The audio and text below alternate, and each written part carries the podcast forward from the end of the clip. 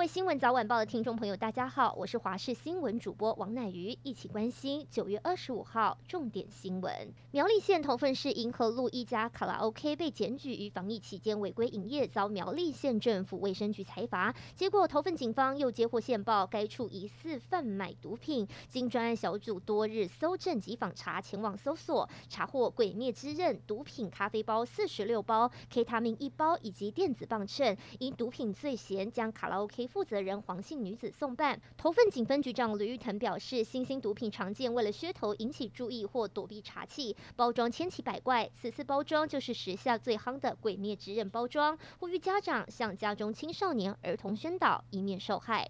振兴五倍券数位绑定大塞车引起民怨，在今天将正式开放纸本券预定，民众可到五倍券官网、超商事务机预订，十月八号再到超商等指定通路领取，不排除再出现网路塞车。行政院表示，官方压力测试较没问题，超商挑战较大，昨天已持续压力测试，今天将全面待命。行政院长苏文昌表示，政府会精进各种做法，提出各种优惠方案。官贸网路公司提醒，五倍券纸本预定没限制数量，也没有相关早鸟优惠方案，且无论何时预订，都要到十月八号才开放领取使用，民众无需抢先。再来关心彰化县林姓女子控诉保姆疑似虐待她四岁儿子，儿子不仅生殖器疑似遭夹伤，脚掌也遭烫伤，组织坏死，且事后得知保姆带着三名孩子都疑似受虐，但邱姓保姆避不见面，行踪成谜，昨晚已经被警方找到，具体到案。彰化地检署决定今天开侦查庭讯问。彰化县社会处副处长陈素贞说，社会处接获三名儿少疑似遭受无照保姆不当对待案件，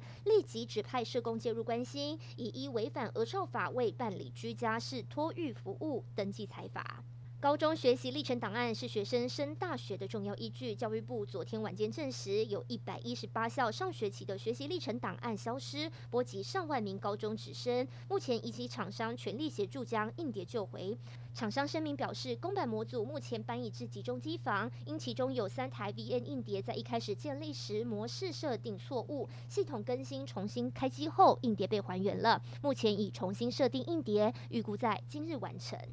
气候方面来关心，今天受到东北风影响，基隆北海岸、大台北地区及东半部仍有局部短暂阵雨，尤其基隆北海岸以及东北部地区有局部大雨发生的几率，且可能伴随雷击及强阵风出现，请多留意。而大台北平地也偶有局部降雨，至于其他部分则是晴时多云。午后嘉义以南地区及其他山区会有局部短暂雷阵雨。温度方面，东半部感受舒适，高温约在二十九到三十一度，西半部仍较为炎热，高温来到三十二到三十四度。户外活动请适时补充水分。